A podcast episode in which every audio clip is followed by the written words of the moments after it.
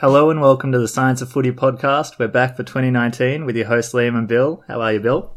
Yeah, pretty good, Lee. It's uh, good to kick things off for twenty nineteen. Thought we'd, I think we're going to move in a bit of a different direction this year. Um, I think we're going to be looking more at Supercoach instead of more at, at, at the footy games themselves. Um, just something that we both enjoy doing. Uh, Liam, we know that you finished quite high up in the Supercoach last year. Not sure what you ended on. Yeah, it was up there quite high for a while, but as you do when you're chasing overall, just ran out of the trades at the end and, and slid, but had a crack for a while. But yeah, we're going to try and bring the Science of Footy take to a bit of the Supercoach stats this year and move a bit away from that uh, football sort of game recap sort of a style and uh, dig deep into some of the things of Supercoach this year and uh, try and get our take on how it might change and who you should start with in your lineups. Yeah, I mean, we're both definitely spending enough time on the, the Supercoach aspect of, of football ourselves that, um, that, yeah, I think it's worth moving in that sort of direction. And uh, we've got a lot to talk about here. So to start off, I think the A F L's brought in some new rules, and I think it's probably going to be pretty interesting to see how those affect the game over the first couple of weeks. And I'm sure you're all pretty anxious to find out how it impacts the Supercoach scores. Um, we have a few takes on that. We'll first start us off by running through some of those rules that the A F L's brought in. Yeah, there's a few different ones that'll impact. Probably focus a bit on maybe a different line each pod, bring out a few different ones, and maybe start this week looking at a bit of the defender action and move through in the coming weeks. But just on the rules that we think will mainly affect the defenders, there's a few that uh, are coming in this year. First of all, there's um, a few that might affect the defenders, like allowing to put their hands in the back in the contest now is not going to be push in the back. So we saw in the last few years, no hands in the back, otherwise it was a free against. Do you think this might open up some changes in sort of key position players, defenders who maybe got a few free against in that category? Yeah, it could definitely help the scores of some of those key position defenders. Um, this is sort of a, a revert back to the old rule. So this rule's only been in place for a few years here, five mm. years or so. Um, Yeah, I think it'll it'll definitely help the one-on-one contested defenders there, winning those contests, maybe a few more contested marks back there. Um, potentially looking uh, for higher scores there for key positions, but I think some of the other rule changes are going to mean that people are looking more at your running and kicking defenders here this year. Yeah, it might mean there's a few more contests. If you can have more of a contact with the defender, you might bring more balls to ground, so maybe a few more touches for the defenders overall might bring up a few scores. But I think of all the ones that came in this year, this might be one that doesn't really impact the general score of the players. Few of the other rule changes that the A F L's brought in. Um, one of them is that if a defender or anyone really takes a mark on the defensive line, uh, the man on the mark now has to move back to the top of the goal square. Just gives them a little bit of extra breathing room there. I think this one's relative common sense. Uh, we've seen, you know, it's a weird look, I think, when the player's having to kick from behind that that out-of-play position. Yeah, it just sort of turned into all they can do is kick it long down the line for a throw-in. Now you might see the defenders sort of having a few more short targets they can hit up, maybe increasing their efficiency percentage, might get a couple more points. But again, this one probably won't have too much of an impact on Supercoach, but probably will open up the play a bit, might make it a bit easier to watch as a spectator. We've also got the six six six rule, the Devil's rule, um, positional, sort of the beginning of zones. Some people have said it's the A F L starting to bring in zones, but uh, shouldn't be too much of a difference, I don't think. Simply that you have to have six players in the attacking and defensive fifties to start the game, and, and six in the centre square, I believe. Yeah, so it's it's going to be an interesting one because first look, you think, yeah, may, maybe it will have a lot of an impact on how your Supercoach defenders can play because everyone has to have a man, so maybe your, your loose players in defence, so your Jeremy McGovern types, your Tom Dedees in Adelaide, sort of got a few points with those intercept marks starting from the centre square as a loose man, which they can't do anymore.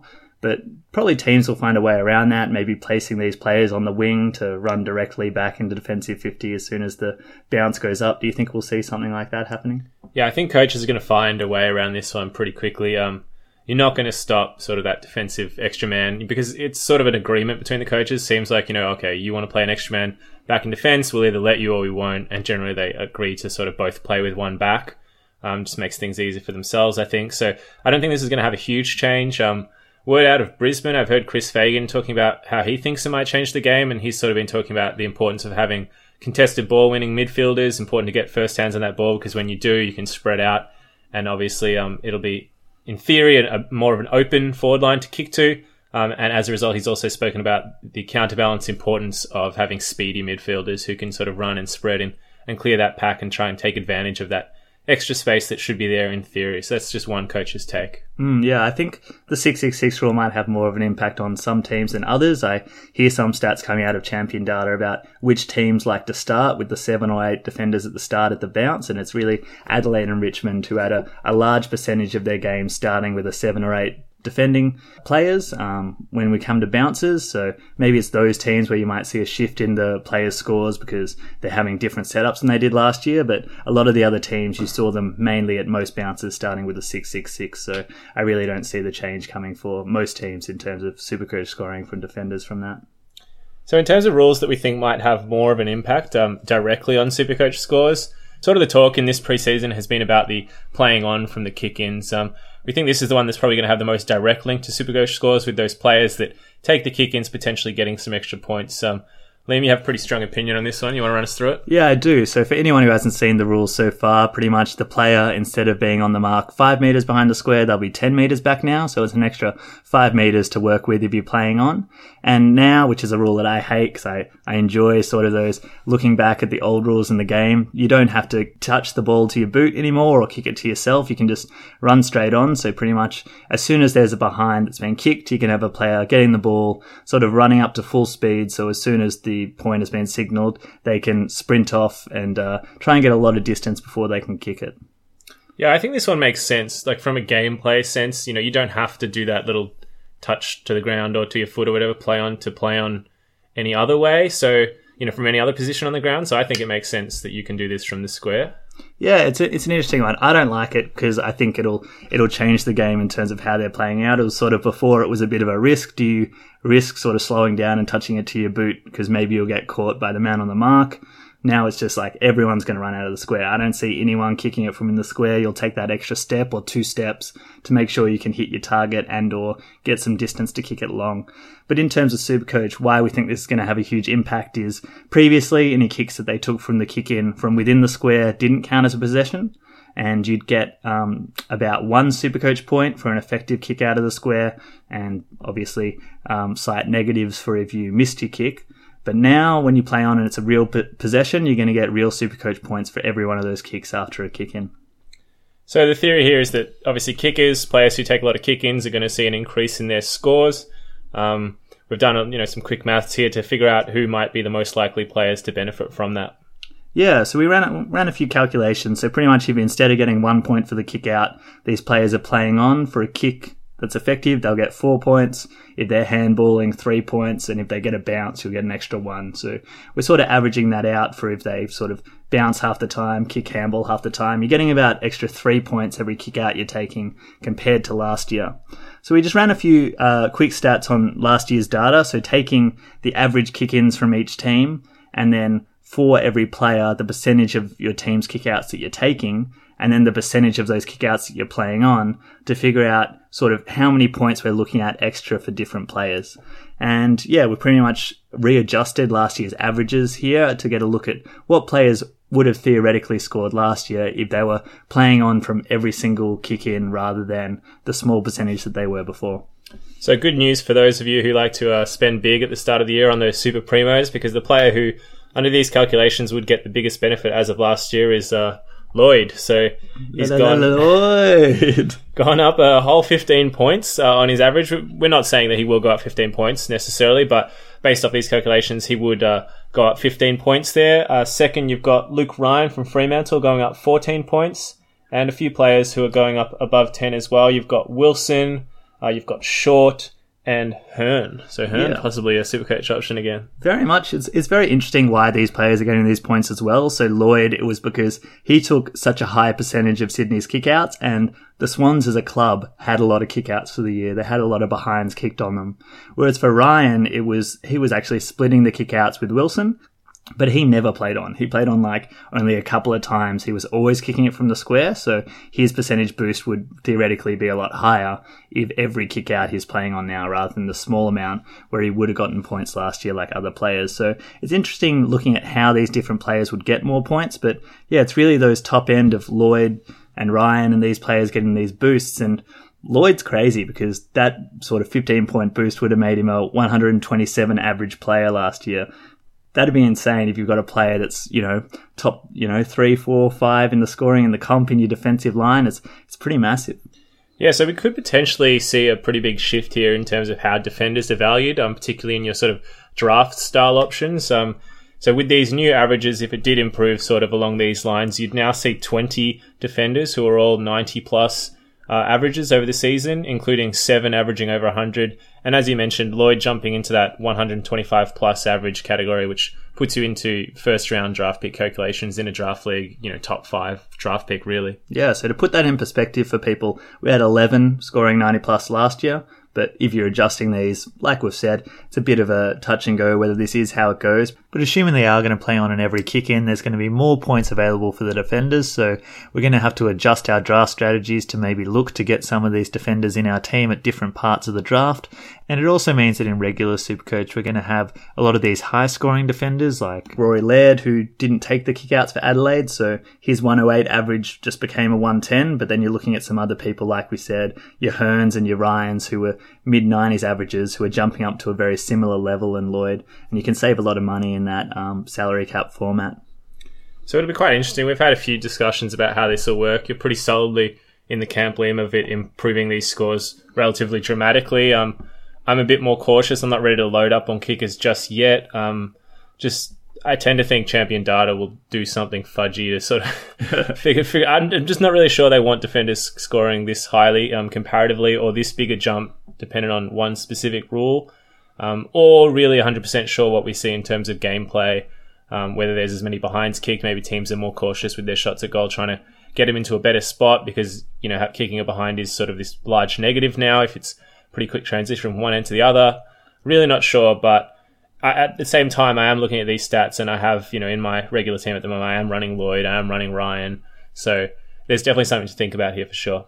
Yeah, it's very interesting because we have sort of lots of ways you can look at this. If these points are going up for these in particular defenders that are taking the kickouts, because the way Supercoach weights points, it's going to come from somewhere else. So we're going to see these kick-out players increasing their scores. We're going to see other players, potentially also defenders or in other parts of the ground, who are scaled down. So their scores become sort of lower if you're having these players increasing from the kick-outs.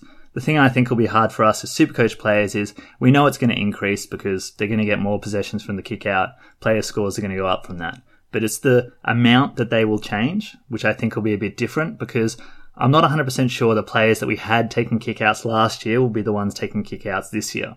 So the um, Luke Ryan one's a fantastic point. He's been in and out of my team because, as we said, the stats say that he should go up such a high number, but he was sharing kickouts with Wilson, and we know Wilson's a gun runner. Are they going to look at, say, the A F L W teams who have already brought in these rules, who are playing on every single kickout, but they're playing on in terms of getting that distance down the ground, which we know the women's game sort of, uh, you need that a lot more in the women's game to try and get your distance. But in the men's, are we going to see a similar thing where you see maybe Ryan taking less kickouts so Wilson can run and gun every time and get the distance?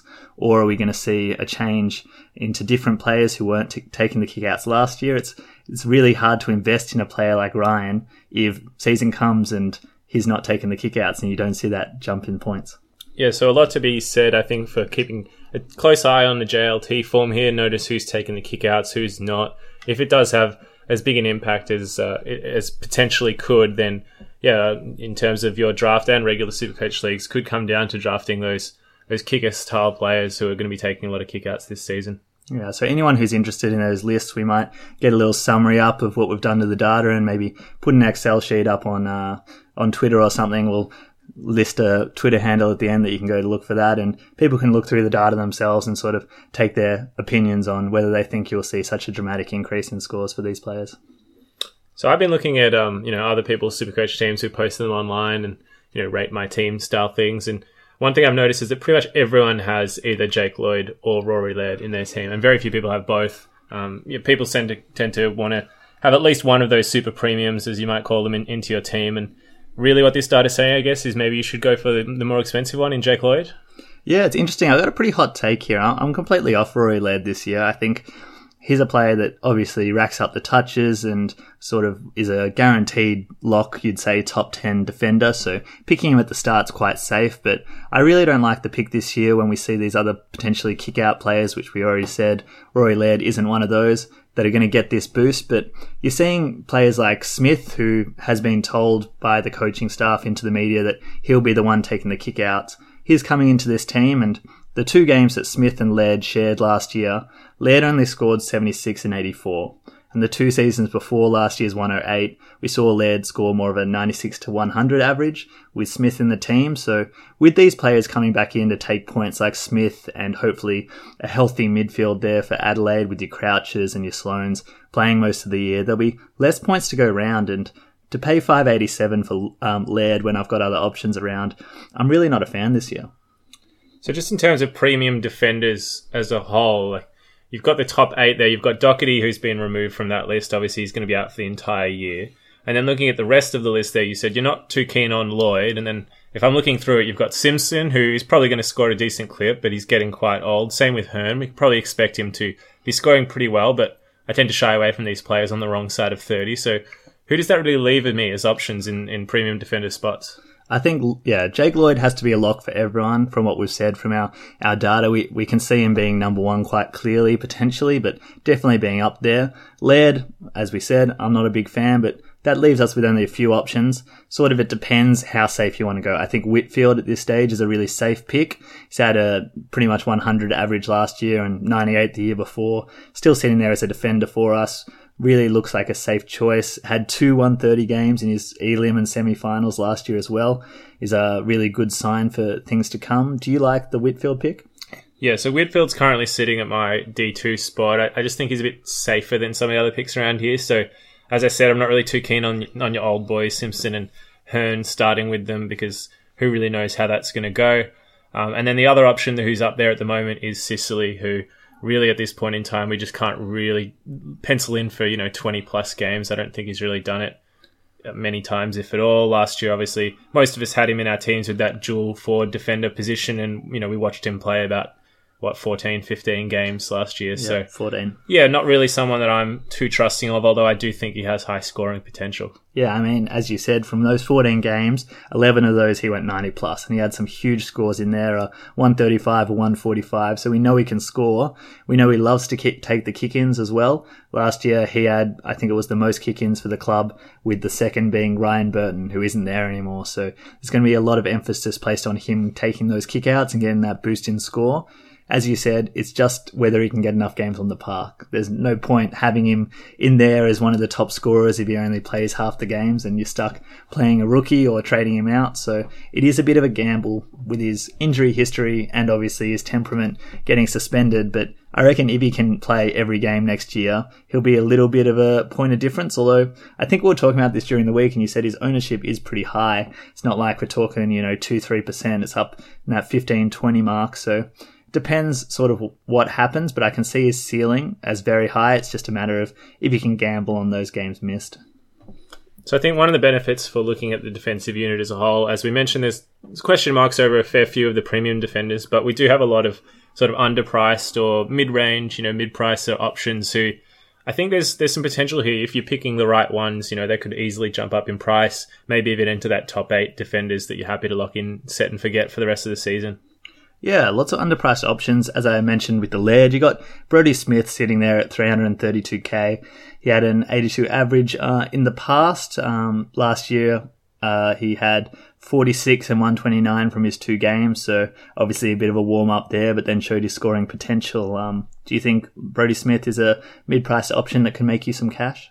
Yeah, absolutely. I've seen a lot of teams have either Brody Smith or the other one, even cheaper there, Dylan Robertson. Um, he's who I've got penciled in in my side in that sort of position where you might have Smith. Um, I'm just favouring myself with Robertson's higher averages over the past couple of years. So his last three years, he's got ninety-one, seventy-six and ninety-two averages.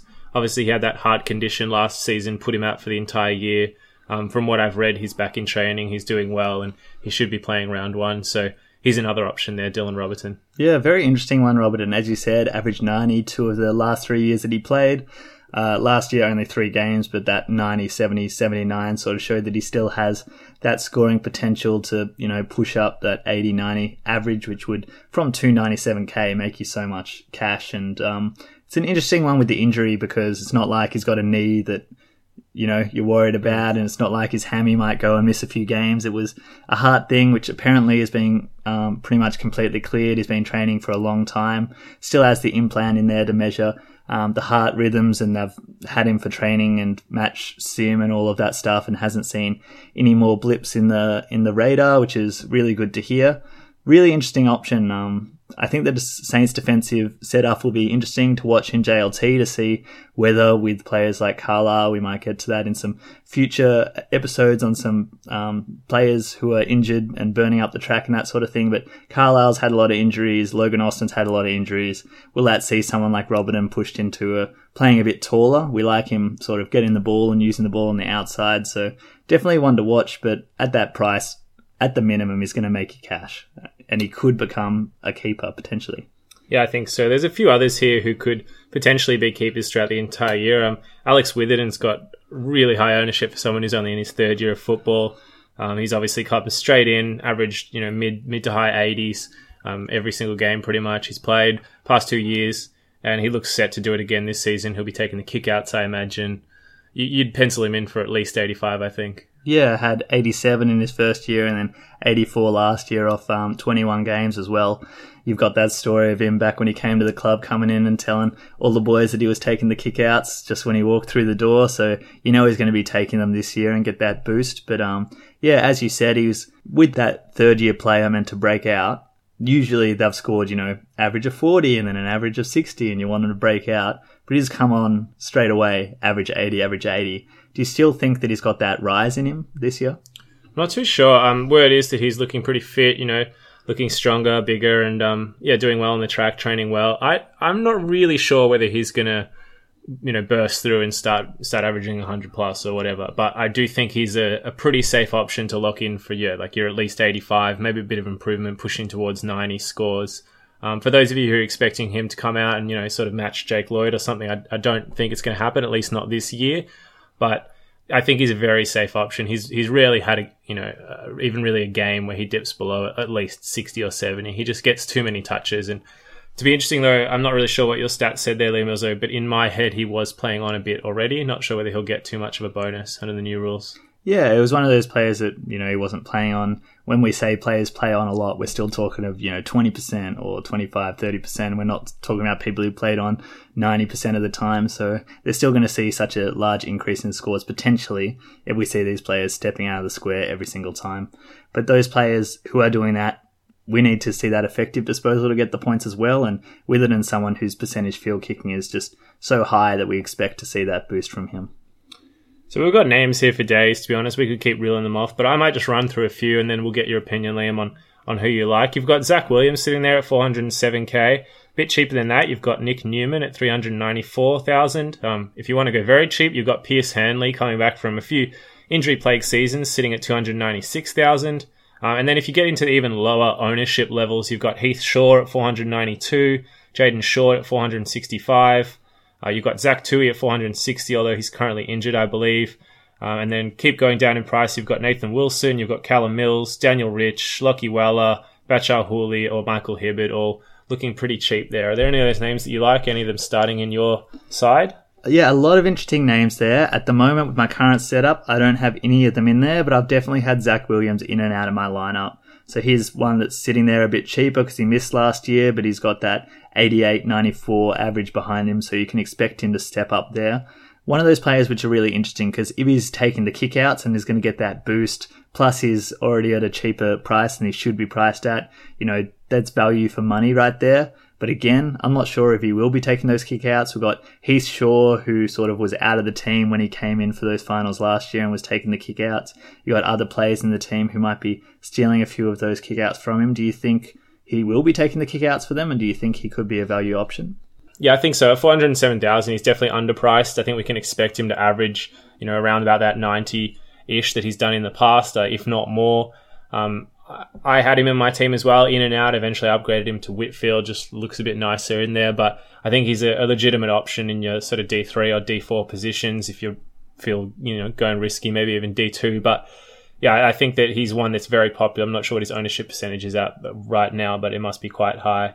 Um, one of the other names that I did like in that list was Callum Mills. I haven't seen him in a lot of teams. Um, he's sort of an awkward price, four hundred twenty-eight thousand, but all the word, I think, is that he's quite fit and potentially in line for some of those fabled midfield minutes. Yeah, we hear that every year, I think, with Mills. Sitting there seven percent of teams. So there are a few that like him. Sitting there at, what was it, four hundred twenty-eight thousand. I think it's a bit expensive for me without seeing him play like full-time mid. I think they'll sort of play him sometime midfield, sometime behind the ball still.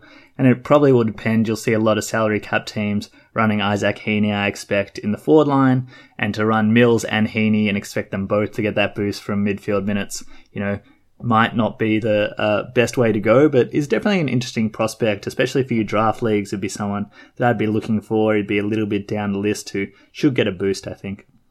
And in terms of rookies, I think the defenders, defensive rookies are looking pretty good this season. Um, that's if you're prepared to pay a little bit more. So there's not too many sitting around that one hundred seventeen thousand dollars, one hundred twenty-three thousand dollars mark that we can really expect to pencil in for games at this stage. But I think if you're looking to pay more, so just looking at the list here, you've got Sam Collins at one hundred eighty-nine thousand dollars. You've got Jack Scrimshaw, one hundred forty-nine thousand dollars. Isaac Quaynor, one hundred fifty-three thousand dollars. Connor Rosie, one hundred eighty-nine thousand dollars. Uh, Tom Williamson also at one hundred eighty-nine thousand dollars. You've got Griffin Logue coming back off a few injuries at one hundred sixty-four thousand dollars and Cedric Cox at one hundred sixty-six thousand dollars. And a few cheaper ones, Marty Hoare and Chris Burgess, more your regular priced rookies. But in terms of the expensive ones there, there's a lot to like, I think. Yeah, a lot to like. Obviously, Sam Collins is coming off big raps.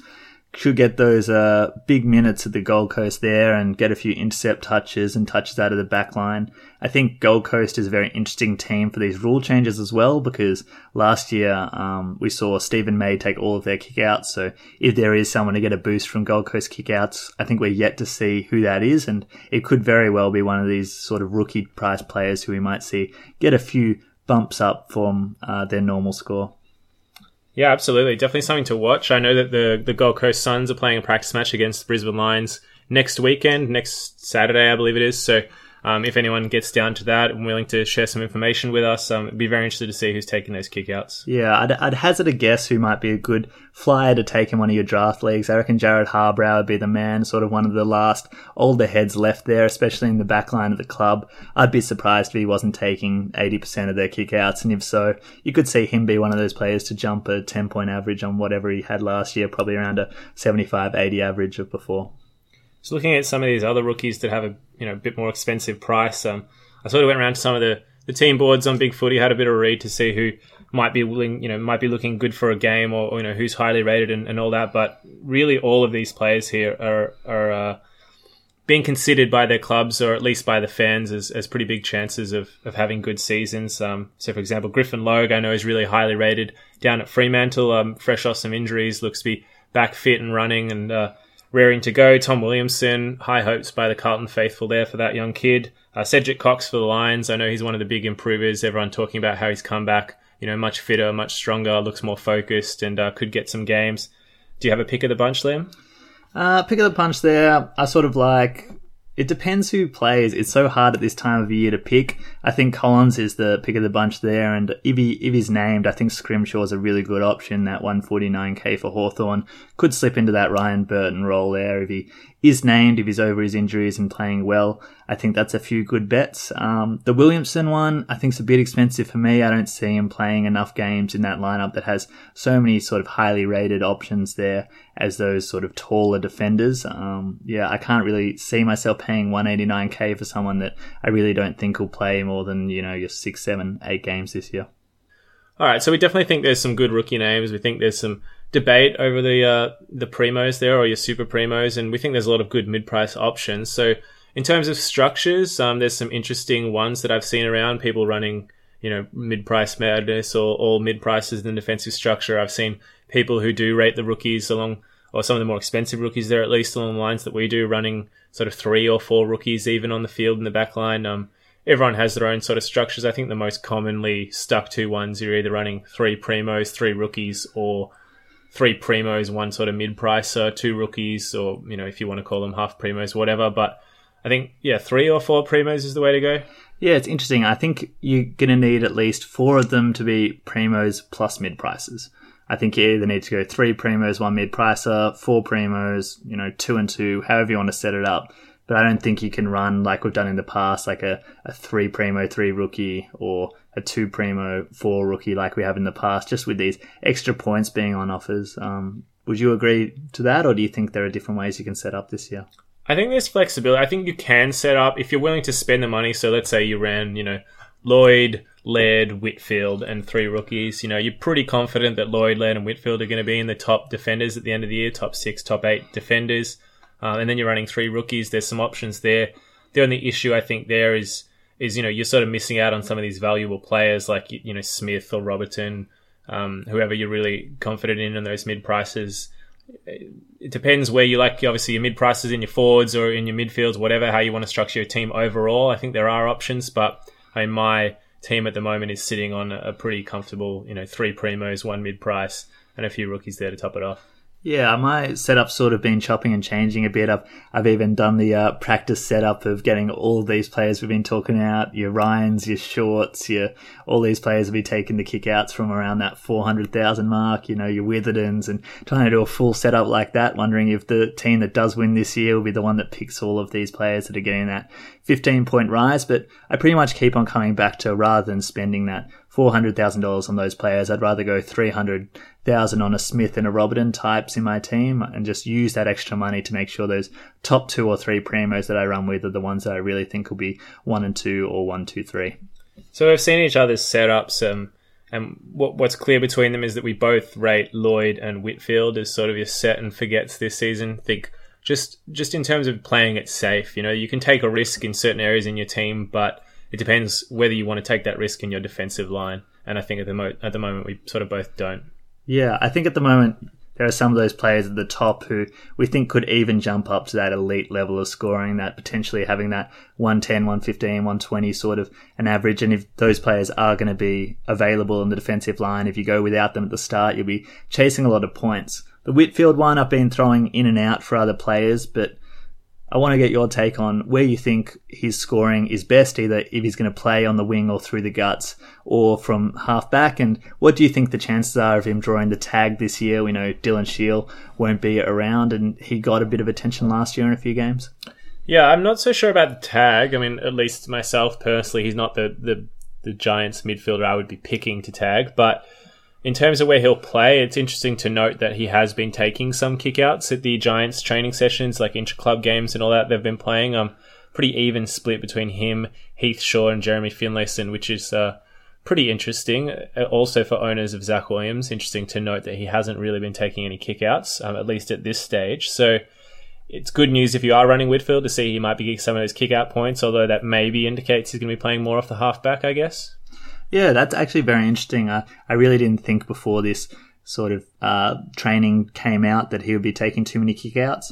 Um, Finlayson's a very interesting one as well, because I don't really see him playing that many games. I, I wouldn't have thought that he was a lock in their best twenty-two at this stage. Um, but it, it is interesting to hear that Heath Shaw's taking a lot. I have even seen a few teams running Heath Shaw with the stats that you can look at, that he's been top ten defender pretty much every year since his, uh, you know, last ten years. He's pretty much been a, a lock in that top ten, and he loves to take a A kick out, loves to bounce the ball. He'll probably take six bounces and then boot it up the line and get, you know, ten points off every kick out, and we'll see him getting up near the top. Um, but yeah, I don't know. I think Whitfield, with his scoring progression sort of naturally and potentially a few points from kick outs, I think he's the one with Lloyd that I'm going to stick with for my primos.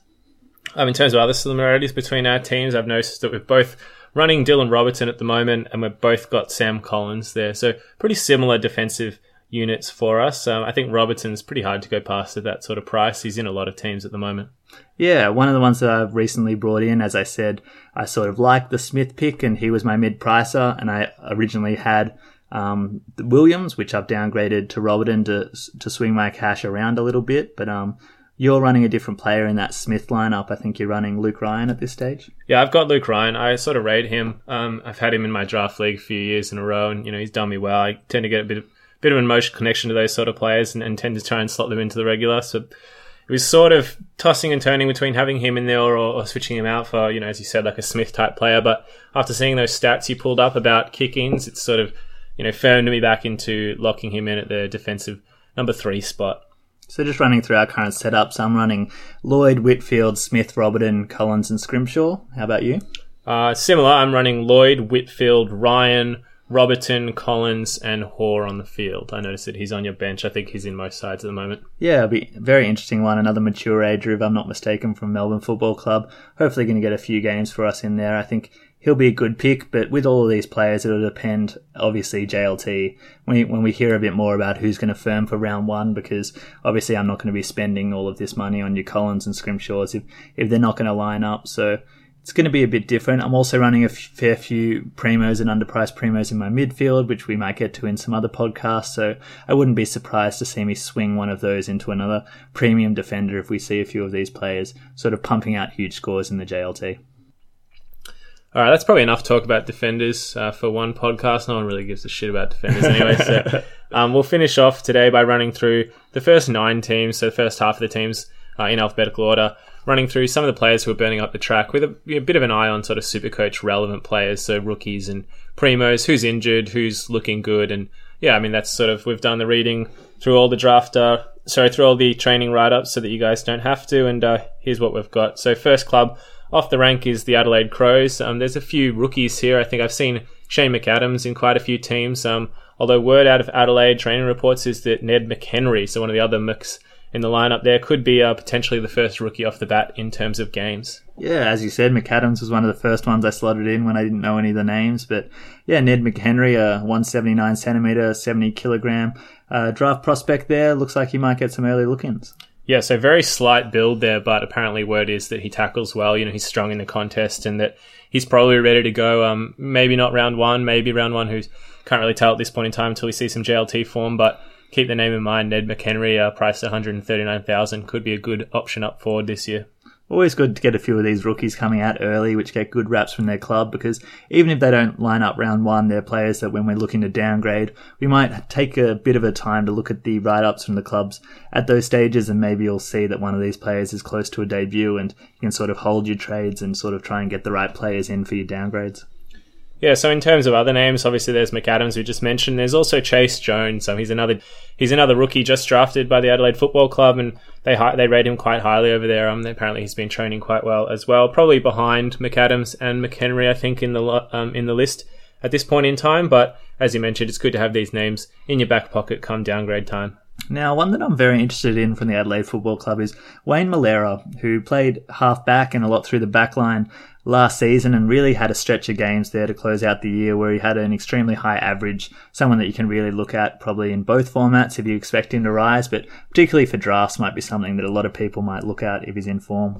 Yeah, I think so. I think you're spot on with particularly for drafts here. Um, I sort of, one of the first players I did have a look at how much he was priced this year to slot in my team, but he's just, he's a bit awkward priced this year in Supercoach, so not really sure whether he'll be making it into most regular sort of Supercoach teams there. But if you're looking for a draft prospect who you can nab in, you know, sort of third, fourth, fifth, sixth rounds, however good your league is, um, if you can get him at a, you know, at a, what you would consider underpriced, I think he's he's primed for a good year. He's very impressive last season. He's come back in really good shape, and he's supposedly in line for those fabled midfield minutes. We'll see whether that comes to fruition, but he was scoring quite well playing off the halfback flank, and he'll probably continue to do that next season. Yeah, I think I'd prefer him even more, but potentially if he stays down back then moves into the middle. He seemed to, when he was playing through the outside midfield, sort of faded in and out of games where when he was down back, he was getting the ball pretty much constantly. Could even be a kick-out player for them, so wait and see on where he plays and uh, sort of what role he takes.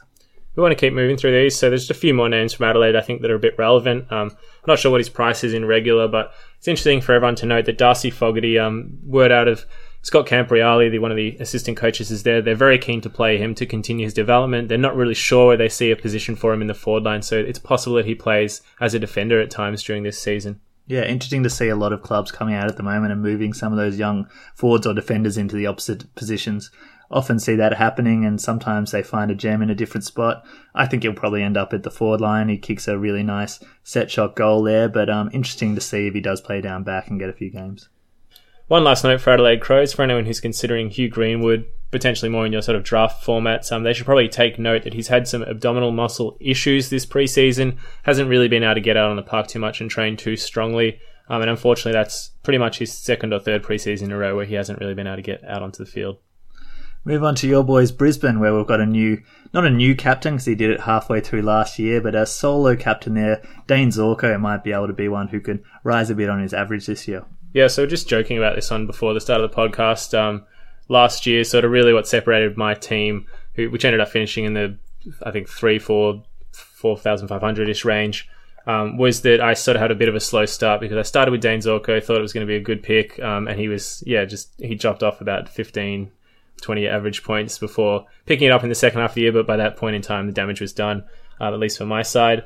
Unfortunately, I've been reading their training profiles and, you know, he's he's named captain, supposed to be doing well in that role. He's slimmed down, looking for a more outside role, and he's sort of wormed his way back into my team, um, momentarily at least. Um, he's priced uh, pretty pretty temptingly in my eyes at five hundred twenty thousand dollars, uh, coming off a ninety-five average last year, but two years before that, looking around one hundred ten average. He's potentially looking to make that jump back up. Yeah, one player who, as you mentioned last year, first half of his year, when you're looking at splits of first half and second half of the year, which we like to do to get a good indication of who might sort of lift that average this year, he was one whose second half of the year was back in that elite category. So definitely one that could jump. Do you think the addition of Neil and the removal of Dane Beams is better, worse for his um, scoring potential, maybe even just the same? I'm not really sure. My, my gut feeling is it might be pretty similar. Um, because Zorko was starting to get the tag over Beams anyway. I don't think anyone's really going to be tagging Neil over Zorko, so potentially he gets the tag every single week instead of half the time, but as I said, he was sort of getting the tag most weeks anyway. Um, so yeah, Neil's another option there for play- people who are looking at sort of your premium players. Um, he's supposed to be in quite good form and looking quite good in the match simulations. The names I've heard are Lockie Neil and Charlie Cameron, also playing a bit through the middle, looking really good in those match simulations. One interesting one from those match sims is Harris Andrews, one of the best young key defenders in the comp. Not even playing him down there, sitting up in the forward line in your match sims. Yeah, so playing a bit of a swingman role. He's done this before at A F L level, um, you know, but sort of just ten minutes here and there. He's he's quite good up forward. Um, so yeah, as, as highly rated as he is down back, he's potentially was on his way to an All-Australian selection last season, um, before getting his face crushed in by Jeremy Cameron. But um, yeah, uh, before that, he was looking quite good. Down back, he's also showed considerable talent up forward, and, and as you said, yeah, playing a lot up there in match simulations, whether this is to be a permanent move or whether this is just sort of to develop him at both ends of the grounds remains to be seen. Got a few young players who are looking pretty good on the track. You got uh, Bailey, who's been running off the halfback, and Cam Rayner coming back in good nick. Yeah, um, Rayner's supposed to be looking in really good shape, and, and as you mentioned, Zach Bailey, he played off the halfback a few times at the end of last season, and he did really well. He impressed the coaches with his sort of zip. He's got speed out of the back line. He's pretty clean with the footy as well. Um, one that I was really excited for was Jared Berry. At the start of the season, he was looking really good. He destroyed the time trials, came back. He looks like an absolute unit. Like, kid's a beast. But unfortunately, news is now that he has a supposedly mild case of glandular fever, um, as we all know, can sometimes result in chronic fatigue, knock players out or people out for quite a long time. So just keep an eye on him there, because I thought he was primed for a huge season, but now obviously sort of jumping off that bandwagon.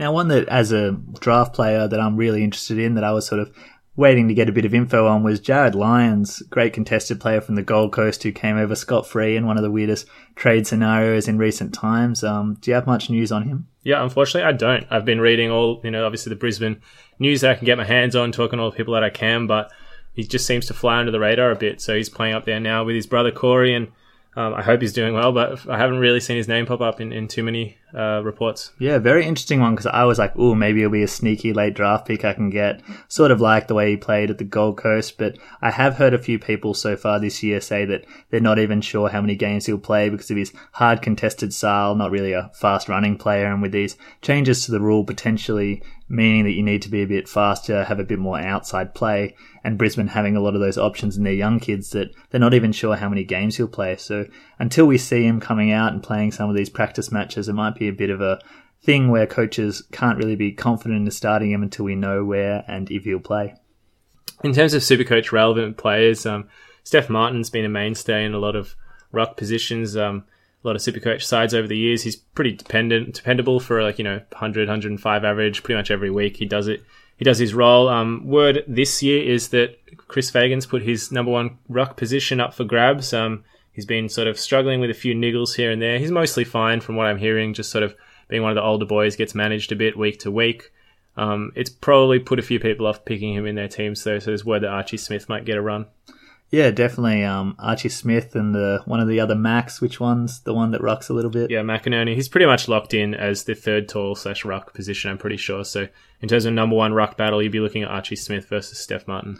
Yeah, interesting to note that when he did have even another ruckman who was chopping out some of his minutes, his midfield time went down, which is where he scores. He's one that if he's in the midfield and can get the touches and tackles and those sort of things, his score builds. So knowing that there'll be at least another player taking some of that midfield time as chop out, and then also potentially having his spot up for grabs, I'd really be staying away completely in regular. And for drafts, I might look at a few people above him, but not completely rule him out there. So we'll move on to the Carlton Blues, and uh, there's a few names here. The first one, I think, is Charlie Curnow. I've probably...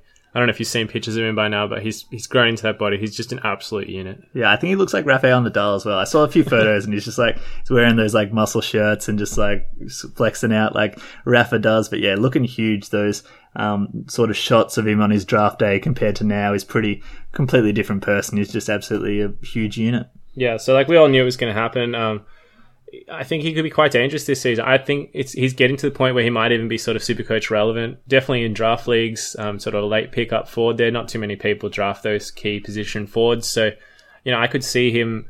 He covers the ground really well. He's going to be taking a lot of marks. I think he he's good for that sort of seventy to eighty points if you're looking for one of those players who's relatively dependable there. Yeah, it depends on the size of your league. Sort of will be a good late pickup for a big league, but in a smaller league, I think is almost even more important because he's one of these players who I can see is a really good week-to-week pickup where given a good sort of matchup against a team that you think they might score a little bit more on, with the help coming this year with McGovern going to be down there and McKay sort of getting... Uh, up in his development as well, you might be able to pick a few games where Curnow might be able to step up and really play some good uh, minutes and get some good Supercoach scores.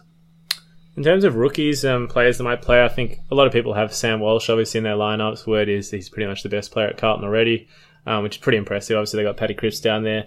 I think you can lock Cripps into a lot of teams too. Uh, he's in my team. I think he's in yours, Liam. Pretty sure he's in every team at this point in time. Um, they've also got a few there like Liam Stocker, um, well well regarded down at the Blues and said to be training pretty well. Not sure whether he'll get a gig round one, but we'll see on that one. Um, I haven't really heard a lot out of Carlton, though. I've, I've noticed from some training pictures and some footage that Cunningham looks in really good shape. He's running strongly, finishing up near, not too far behind Ed Curnow and the, you know, sort of athletic freaks in those time trials. So potentially one to look for there, but otherwise not hearing a lot of news out of Carlton. Yeah, the only other thing we hear is obviously... Uh, Gibbons coming into that lineup apparently has impressed so much at training, already locked into their starting midfield, I'd think, round one, and he's sort of one of these players where him coming into the side means players like Stocker probably get a few less games this year, and I really expect that probably a whole lot of super coaches will start with Cripps and Gibbons and also potentially Walsh if we see him sort of running up in J L T. So if we move on to the Pies, there's one player I'd like to, to raise, and we sort of didn't really uh, discuss him then when we were talking about defenders, but Jack Crisp. Um, he was around about that top eight, I think tenth or something, best defender last season. Um, I think he would have been a good pick going into this year. You know, he looked really good last season, but unfortunately he's been struggling with injuries, so maybe a stay away one there. He hasn't really been able to do any contested work, hasn't really touched the football so much this preseason.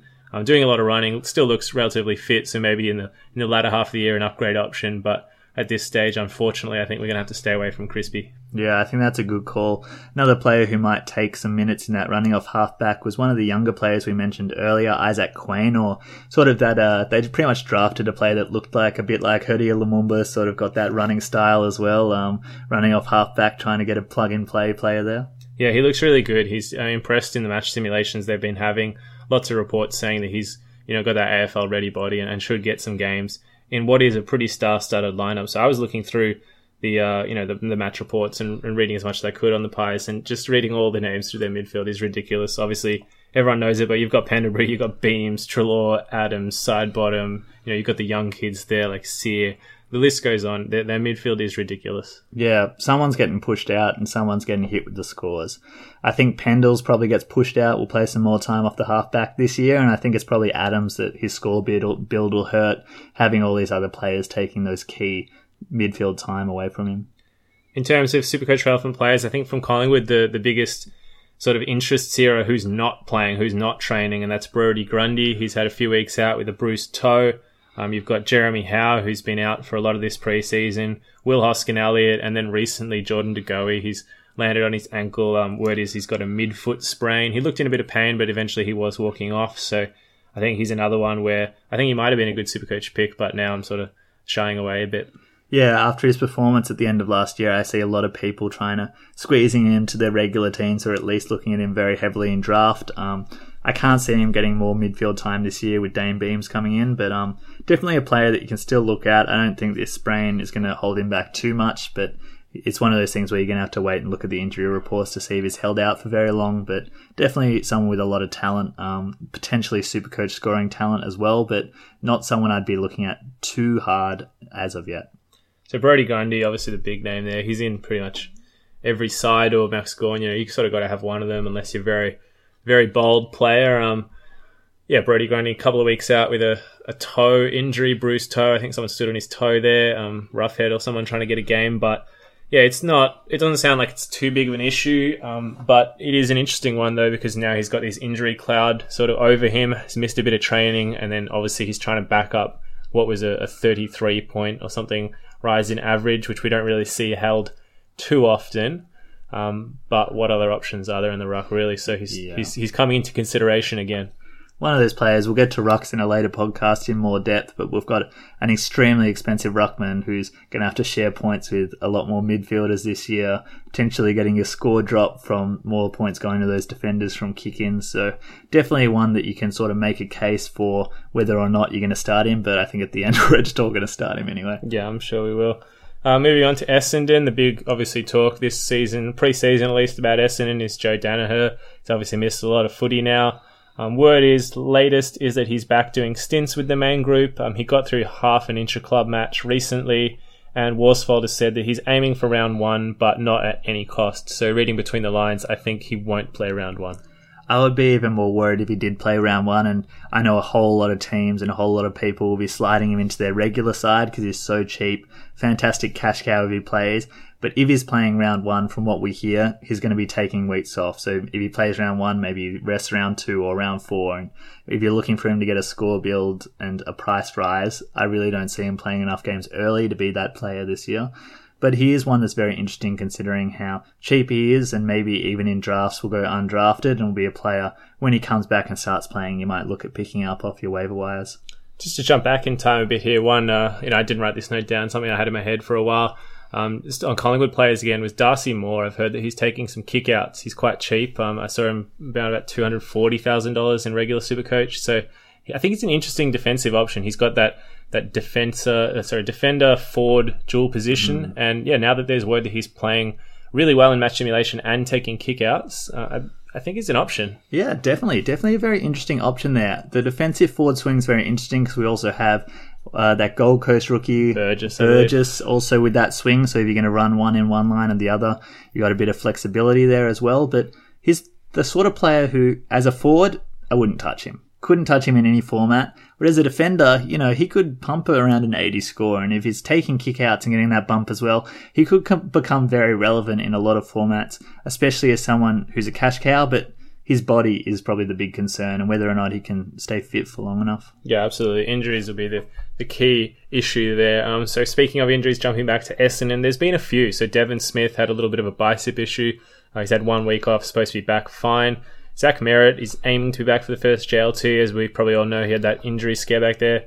And then Heppel, so the other sort of big midfielder they got there, he's on restricted training. He's had some hamstring tendon pain. So there's a few uh, there's a few issue injury issues to worry about at Bomberland at the moment. But aside from that, I think their side's looking pretty settled, and I'm not really sure we'll see too many rookies. Yeah, a lot of interesting names through the midfield there, with Heppel having restricted training from hamstring tendon pain.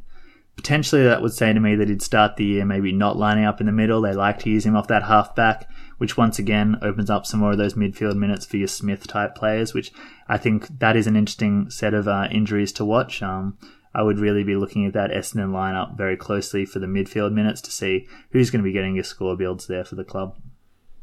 Moving on to Fremantle, um, the first name off here, Connor Blakely. He's just sort of a regret, I think, that I'm going to be listing. I thought he was locked into my team, you know, I... I'd seen him play inside mid a couple of years back, averaged about one hundred twenty for a period of, you know, six to ten weeks, looked really good. And then, uh, yeah, he was just locked into my defensive lineup. Unfortunately, he's gone down with a bit of an injury and we won't see him till mid-season. Yeah, pre-season sort of real bolter there. Everyone said he's going to get Neil's minutes in the middle. He's like a must-have. But now he's a very interesting one to keep your eyes on for your Supercoach drafts.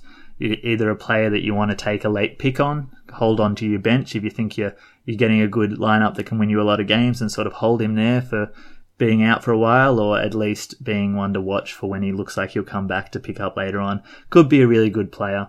Do you think that injury holds him out of that midfield for most of the year, or when he comes back at round six, he'll once again have the look in for the midfield time? I think he'll get the look in. Um, they've been rating him as to move into that middle full time, or, or you know, large percentage of his time for quite a while now.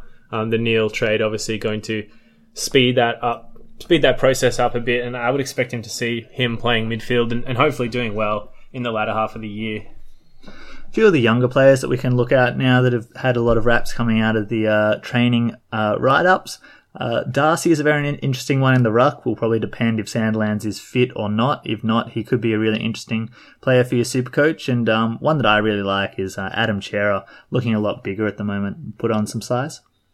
Yeah, so Darcy, just to touch on that, I've, I've read from a few Fremantle trainer write-ups that he's been doing really well in the ruck.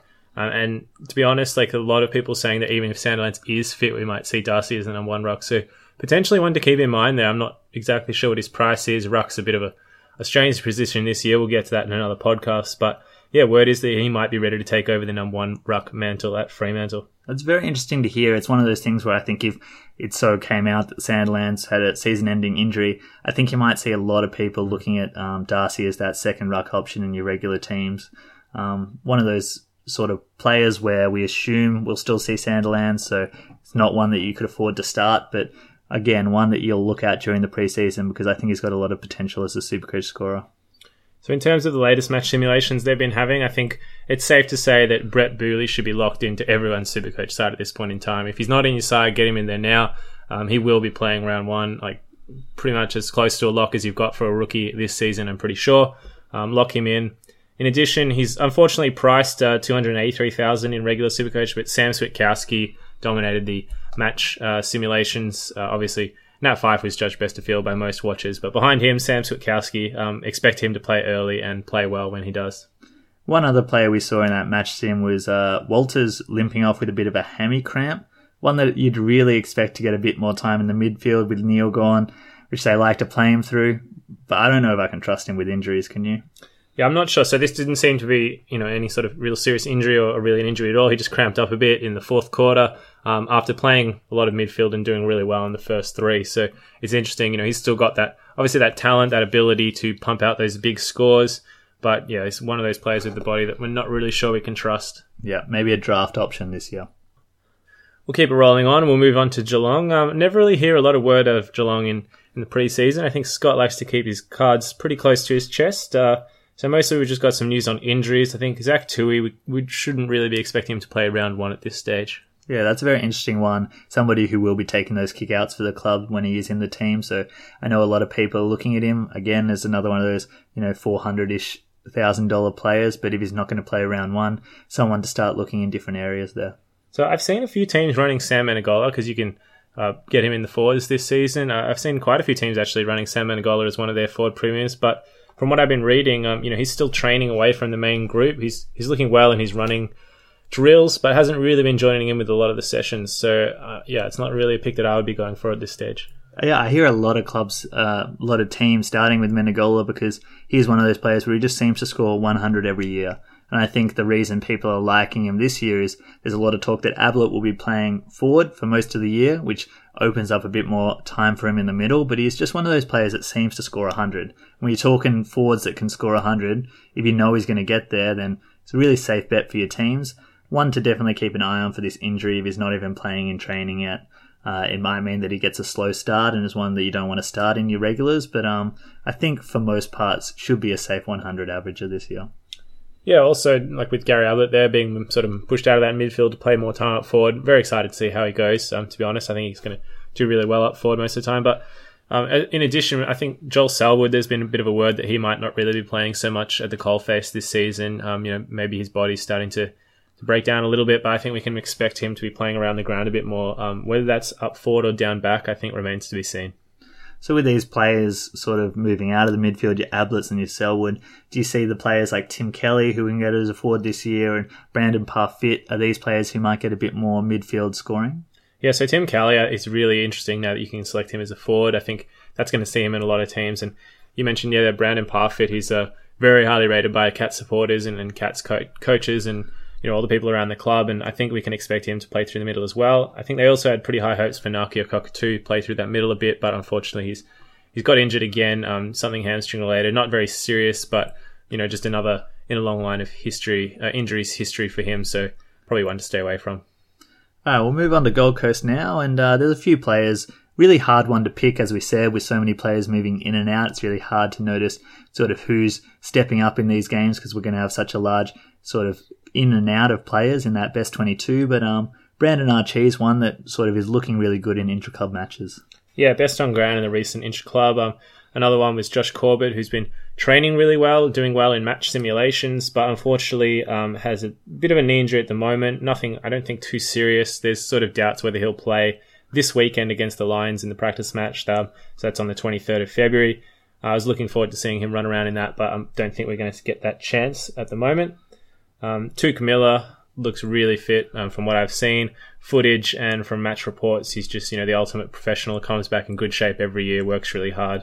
Uh, I'll be interested to see whether he's named captain. I think it'll be him or David Swallow.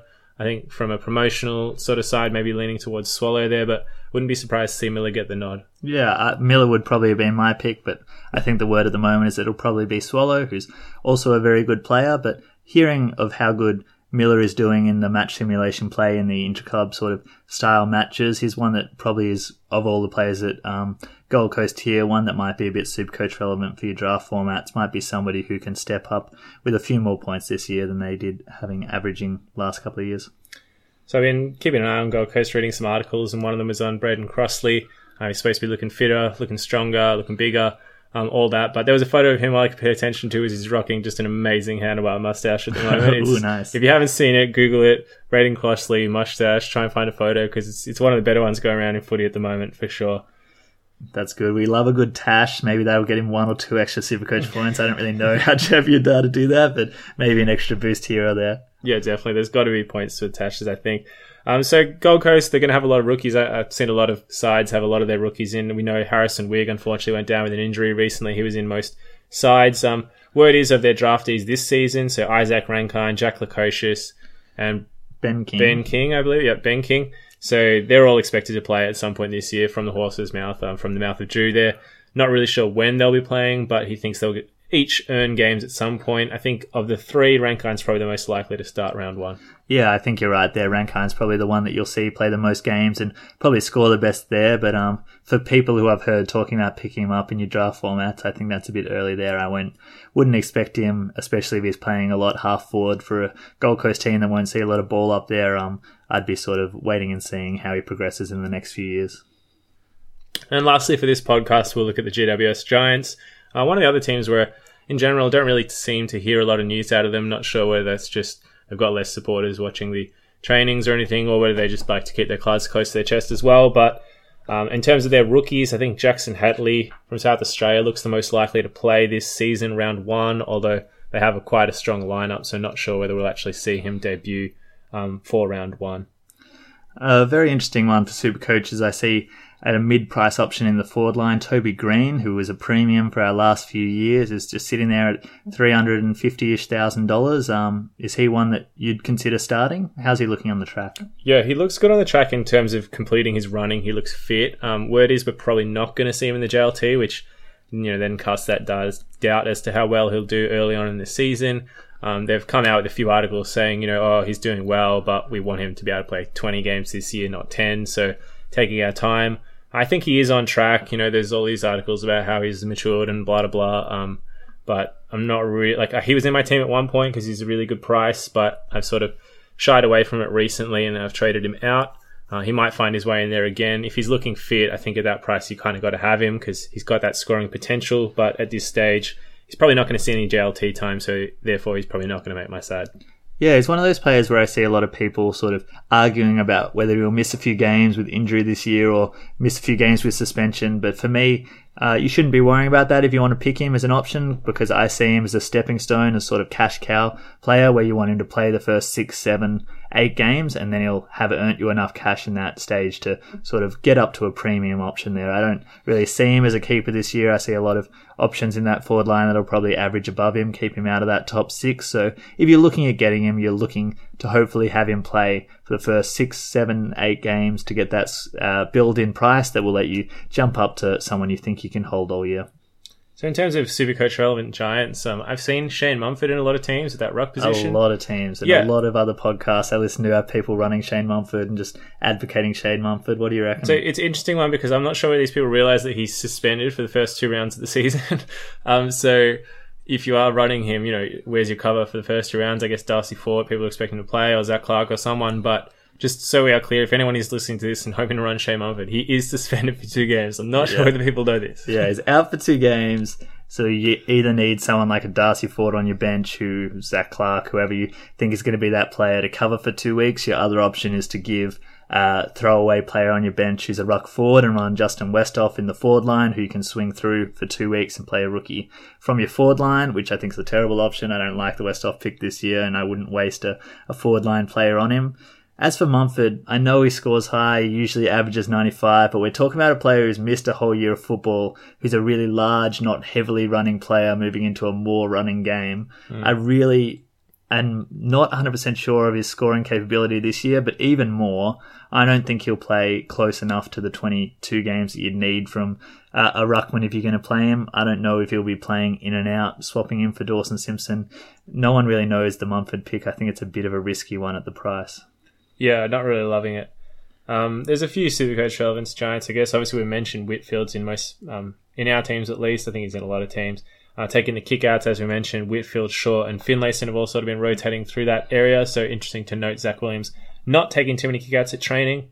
Uh, and then you've got a few others who are coming back from injury. The Giants' injury list is actually quite long, although relatively not serious in terms of the injuries. Um, you've got Delidio, who's still on a modified program. As expected, I wouldn't really be picking him in regular or anything. He's not going to be playing twenty-two games. You can lock that in for sure. And um, then Patton and Haynes also back running from their respective injuries. Yeah, a few interesting names there. I think Patton got a ruck status this year to go along with his forward, so I guess that makes him a bit interesting in some of the deeper draft formats. Um, I think Lids is just a midfielder. I'd stay away in pretty much everything there. Won't play enough games. Um, Whitfield, Shaw are sort of the ones from that list that you want to sort of keep a closer eye on there. Try and figure out which of these players of your Williams, Whitfield and Shaw are taking the kickouts in the J L T. I think that's really where most people will be looking for G W S, aside from, you know, just watching Kelly do his thing. Is an absolute jet. So in theory, um, there's got to be some missing spot in the midfield there. They've obviously lost Dylan Shield, who was one of their first choice midfielders and, and actually played a lot of midfield time because they didn't really rest him forward or back or anything. So there's that one spot there. I guess those minutes will be filled by maybe a Tim Taranto or a Jack Hopper. Yep, I think those are the two that have really been listed.